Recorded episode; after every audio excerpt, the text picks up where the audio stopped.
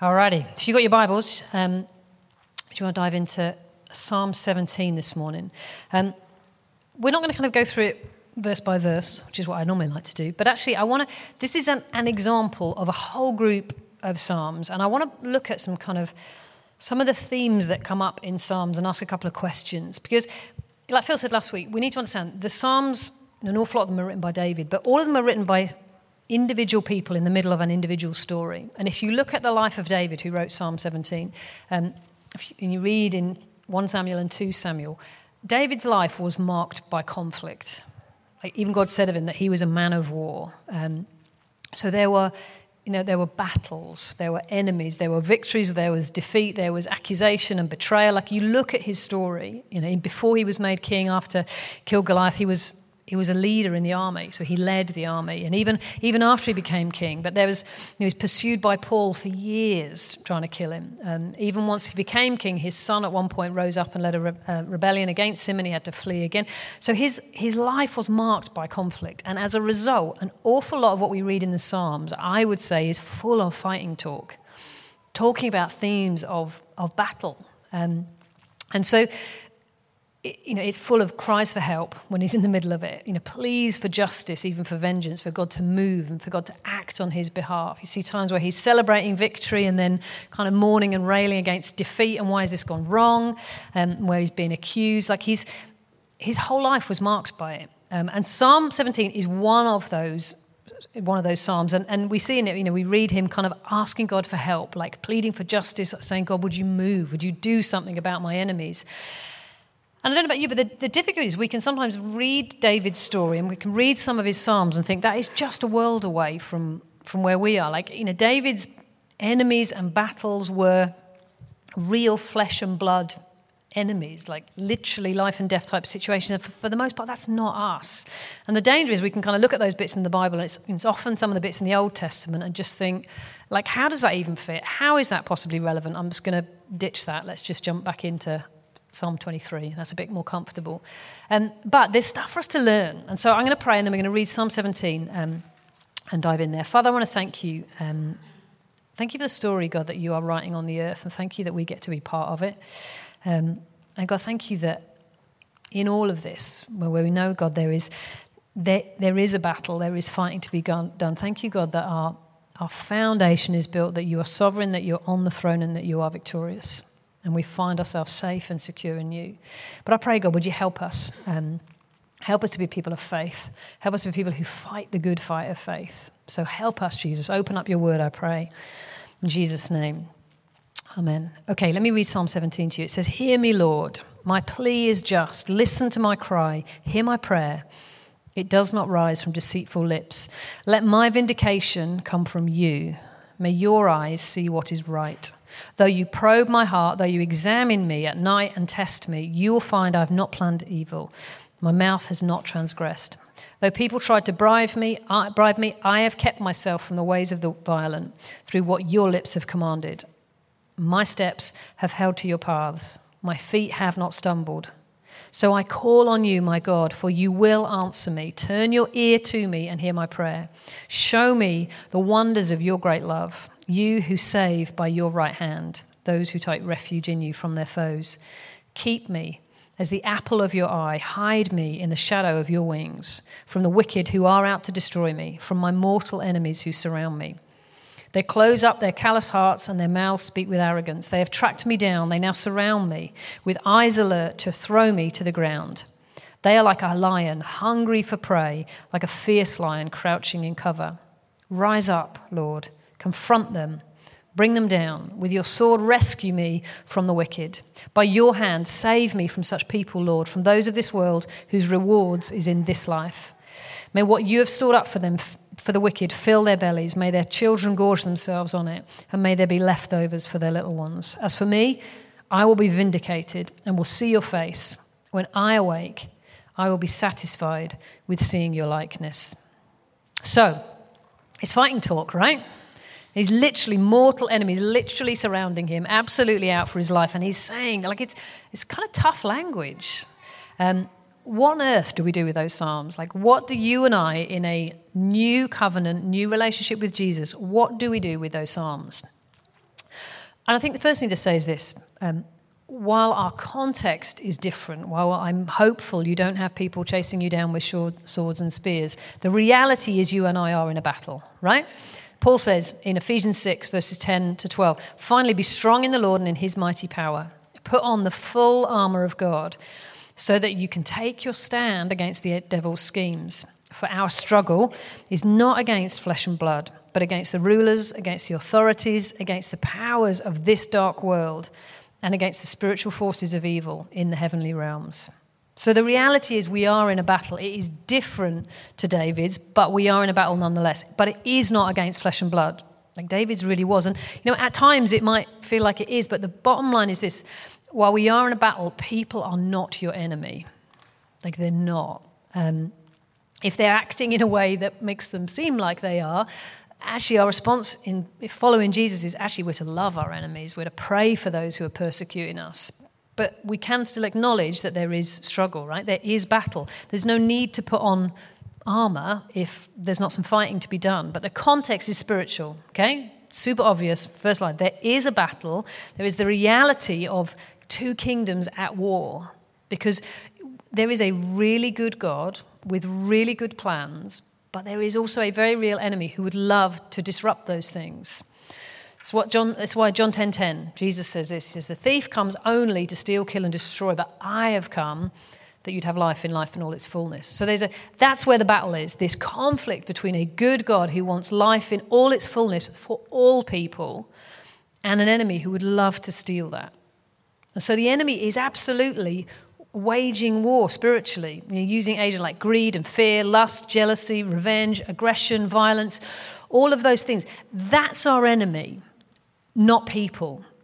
And maybe people might be caught up or struggling or maybe kind of expressing or displaying some of those things, but they are still not your enemy. It's, it's a spiritual enemy that we have. It's, it's not flesh and blood. So in 2 Corinthians 10, Paul talks about um, the fact that we are in this battle, and he says, you know, but we don't wage war as the world wages war. So what you and I do in conflict with enemies, like in, you know, is different. And so the battle is spiritual, so the tools are spiritual. Um, so he talks about us actually destroying strongholds, tearing down things that set themselves up against the knowledge of God. And that's the conflict, right? A good God with good plans who wants life in all its fullness, an enemy who wants to steal, kill, and destroy. And the way he does that is he will set things up against the knowledge of God. And that's what we tear down. We're never to tear down people. We're never to go after people. Even people who maybe are, are championing things that we know are against the will of God, they're still not our enemy. Our enemy is spiritual. And anything that sets itself up against the knowledge of God, knowing God and being known by Him, this good God with good plans. So there, there is a spiritual battle that each of us are in. But the battle is already won. So we have to learn. It's one of those beautiful tensions you have to walk in in the kingdom that the battle is won, and yet there is still fighting to be done. You have to just hold on to both those two things. Um, and you see that often in David's Psalms. You know, he talks about the reality as people are coming against me and I'm surrounded, and the like the reality of battle. But he so often comes back and anchors himself to God who is sovereign and holy above the nations, God who is seated above the flood, God who is his refuge, his deliverer, his strength, his fortress, all those things. He's acknowledging, listen, there's a battle, but he anchors himself in this strong, victorious God. And for us, that victory is absolutely assured because of what Jesus did on the cross. And we've sung about it this morning. Our living hope is the fact that the cross has spoken. There's been a declaration over your life and mine that we are forgiven, we're not guilty, we're reconciled right? That battle was completely won at the cross. This is what Paul says, Colossians 2. When you were dead in your sins and in the uncircumcision of your flesh, God made you alive with Christ. He forgave us all of our sins, having cancelled the charge of our legal indebtedness, which stood against us and condemned us. He has taken it away, nailing it to the cross. And verse 15 says this having disarmed the powers and the authorities, he made a public spectacle of them triumphing over them by the cross. Like the cross is the moment of absolute victory in the whole of history. I love the Phillips translation um, of that verse 15 says it like this Then, having drawn the sting of all the powers ranged against us, he exposed them, shattered, empty, and defeated in his final glorious, triumphant act. all the powers raged against us, he has defeated. The cross is his final, glorious, triumphant act. And yet we are still in a battle with fighting to be done. We've just got to hold on to those things because he said, you know, it's like it says in Timothy, 1 Timothy 6, he's like, fight the good fight of faith. He says in Ephesians 6, stand firm, put on your armor. Like, there is still a fight, but the victory is absolutely assured. And, you know, I think, I'm sure you've heard the analogy from the Second World War is trying to kind of explain some of this tension is that, you know, D Day landings, where the Allies landed in northern France and Belgium, 6th of June 1944. Okay, that was the decisive hammer blow that after five years of war was like this is this is a done deal like victory was assured at that point and yet VE Day when when victory was declared and there was surrender was the 7th of May the following year. So 11 full months later, and there was still fighting. There were still casualties. There was still battle in those 11 months. But, but the D Day landing was the decisive moment. And, and so it's almost like for you and I, our spiritual lives, we sort of are living between D Day and VE Day, if that makes sense. Absolutely no question of how this thing ends. Absolutely no question of who, who is going to win this. And yet there is still some, some fighting that goes on. So, if that's where we find ourselves, like people following Jesus, actually, this reality is do you know what? We are in a spiritual battle. Actually, how, how do we fight? Because, you know, I, I've been knocking around the church a long time, and I think sometimes we can either ignore it and pretend that we don't need to fight, or we can sort of hype it up and mystify it and kind of ramp it up to a point that it sounds really quite alarming. And I just think that's not helpful, and I don't think it's biblical. I actually think fighting the good fight of, fight of faith is really simple. I, that's not the same as saying it's easy, but I do think it's simple. And there are three things I want us to look at this morning that are ways that you and I, you know, wherever we find ourselves, wherever there may be conflict or struggle, and you're aware of that clash of kingdoms, whether that's in an area of your own life, you're struggling with the temptation, whether that is with the situation at work, whether that is a health situation, anywhere where you see the enemy is, is looking to rob from the fullness of the promise and purpose of Jesus Anywhere you find that fight, you recognize it, there are three simple things that we need to do, which is kind of spiritual warfare 101. And I want to kind of just demystify it and, and just, I suppose, lower things a wee bit. Firstly, is that we hold on to God's way. Secondly, that we hold on to his word. And thirdly, that we hold on to his work. And we can do that, right? That is, that is simple. So, firstly, holding on to God's way. If you read this Psalm, uh, Psalm 17, it's really interesting. The first five verses, um, David is talking about himself. He's saying, he's almost like reminding himself and, and reminding God almost. He's saying, I have walked in your ways. He, he talks about actually his integrity. And that that is part of how David, as a, a military man of war, part of his fight was walking in integrity before the Lord.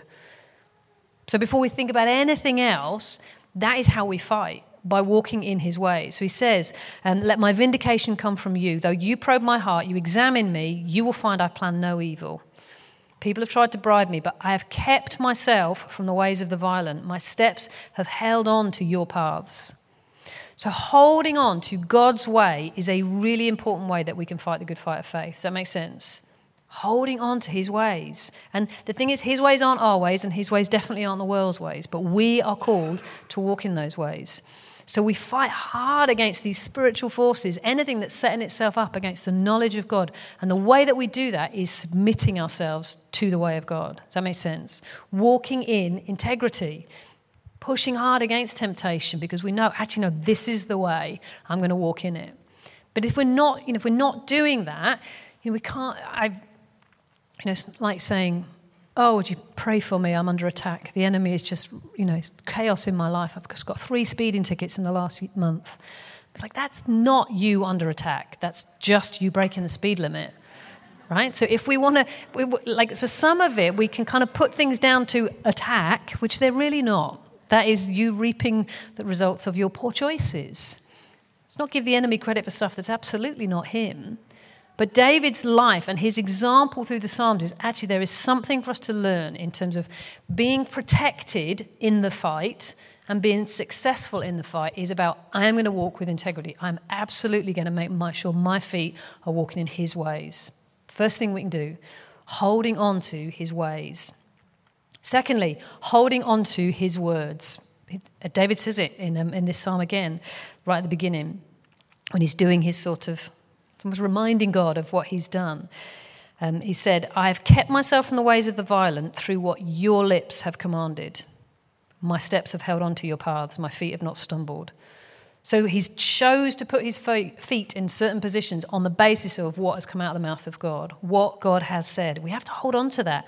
And you know, that is almost like it's the enemy's most obvious and well used tactic in this conflict of kingdoms is coming to say, Did God really say?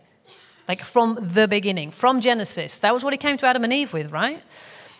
The temptation, the start of that conflict was did God really say, don't eat from that tree? Is that really what's going to happen? Questioning, did God say, is the oldest trick in the book, and it's the one we can absolutely get suckered into so easily. So, one of the ways we have to fight hard is say, yeah, God did say, and so I'm not budging. We have to have that persistence. That's what we see in Jesus' temptation, right? Enemy exact. He, doesn't have that many different tactics. This is the, often the go-to. Did God really say that? That's what he said to Jesus all the time. And G- the way Jesus fought that good fight of faith in a, in a real spiritual battle, you know, really dealing with temptation, was it is written. God has said. There's this non negotiable. And again, you see it in the life of David, anchored to what God has said. And actually, it really partners up with um, holding on to God's word, partners up with holding on to his ways because it you know actually so some of it is the way that i choose to live my life is that I, I live according to what god has said and he has set a standard he has he has got life in all its fullness for us and to walk into that he has given us everything we need he's given us instruction on how we live and on how we you know how are we to do this humanity thing how do we do relationships? How do I deal with money? What do I do about sex? What do I do about alcohol? What do I do when people sin against me? What should I do with my leaders or government? You know, how should I treat the poor? What about justice? Like God said a whole lot about all of those things. And one of the ways that we wage war is that we hold on to what he said and we don't just acknowledge it. That's what we talked about, didn't we, in Psalm 91? We don't just acknowledge it with our words, we acknowledge it with our walk. Actually, we live according to what he said.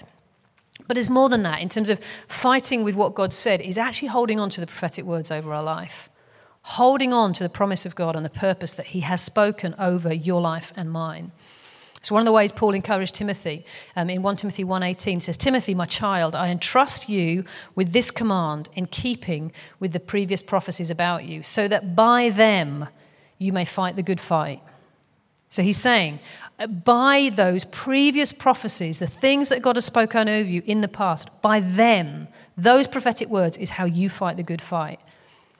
And it's, it's really easy. I, I don't know about you, but you know, I, I try and journal. I'm not super good and super regular at it, but I, but I try and write down kind of the things that I feel like God's saying, the things that kind of keeping a record of it. And then I sometimes like dig them out and, and read back through them. And, you know, there's times when I kind of flick back and I'm like, oh my goodness, I'd completely forgotten God said that. Even though in the moment you think it's this really profound moment where you hear God speak, you feel so encouraged, you think, oh my goodness, I'm changed forever, I'll never forget this.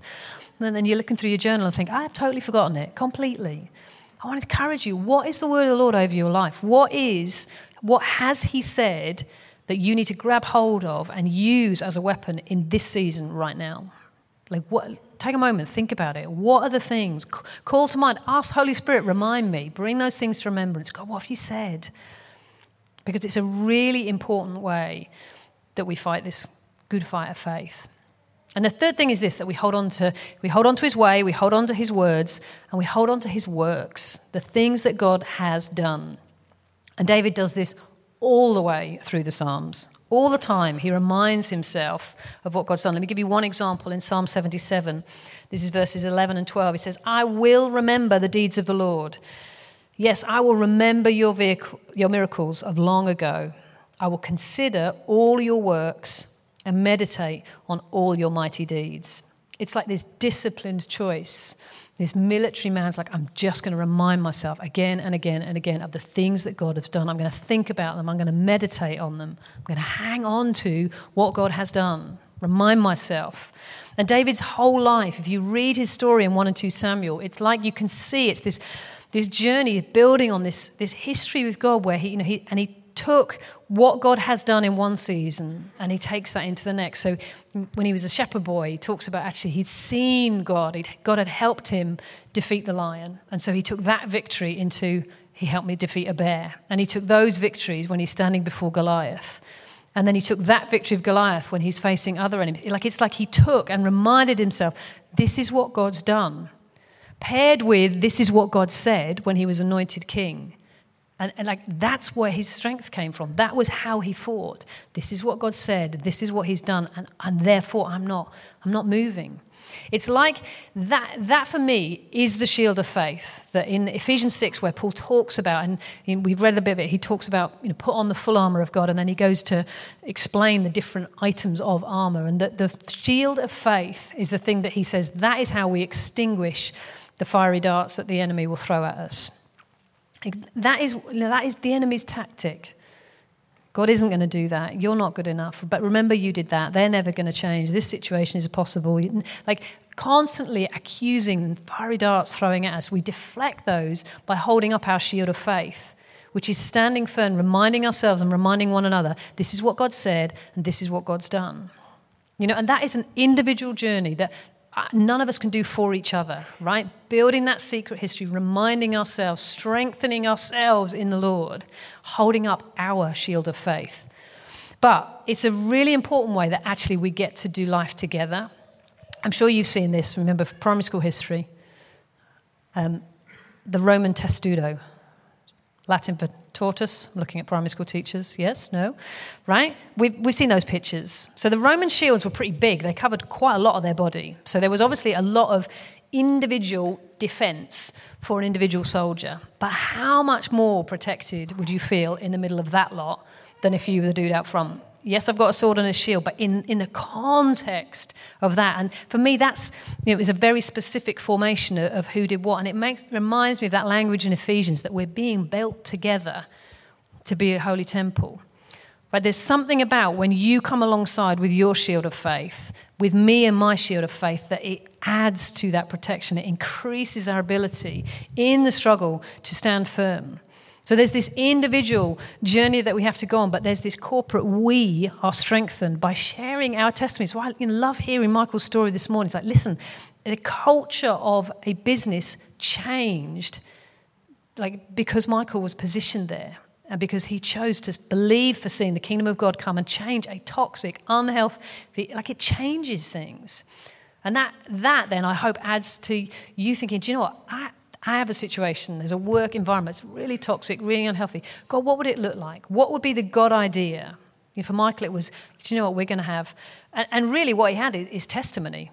Positive storytelling is like an unchurchy way of saying we're going to have 20 minutes at the beginning of every meeting where we're going to share testimony. What's the good stuff that's happening? And like it literally changes things. Testimony is really, really powerful. I remember when, I'm going to really embarrass Luke now. I remember when Luke learned to ride his bike two weeks ago. Not really, not really. He was little, um, and you know that it's, a, it's that kind of it's one of those kind of benchmarks moments. So he was probably I don't know four or five, and the stabilizers come off, and you kind of have a few fail, and eventually got it. it. Was whizzing up and down this road, and I remember on my little teeny tiny old Nokia, it's that long ago, taking a bit of a video of it. Um, I think I sent it probably to his aunties and uncles and to my, my parents and to James Torrey, who's his godfather, and like kind of just like, look what Luke's done. And then they were all texting back and chatting back and forth, yeah, well done, Luke, good for you, amazing. Now, listen, I'm clearly that's not the only achievement Luke has ever made, and it's not like he's done an awful lot of amazing things from that point. But but in that moment, as a four or five year old, it's a big deal. It's like a big victory. Like yes, I've done it, and it's great for Luke to feel like yes, I've done it. But once you share that with other people, they can come and celebrate with you. And then, but then you take that into the next situation is right, okay, I've got to learn to do something else that was difficult. And then there's that reminder, and there's a body of people around Luke who say, hey, yeah, but remember, you managed it with your bike, you'll remember it again.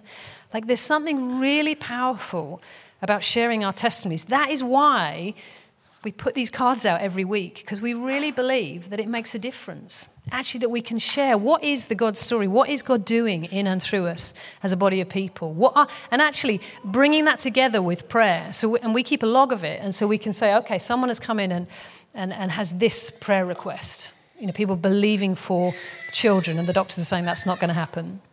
We can come back to a bank of testimonies to say, but this is what God's done. We remind ourselves this is what He's done and believing that He'll do it again.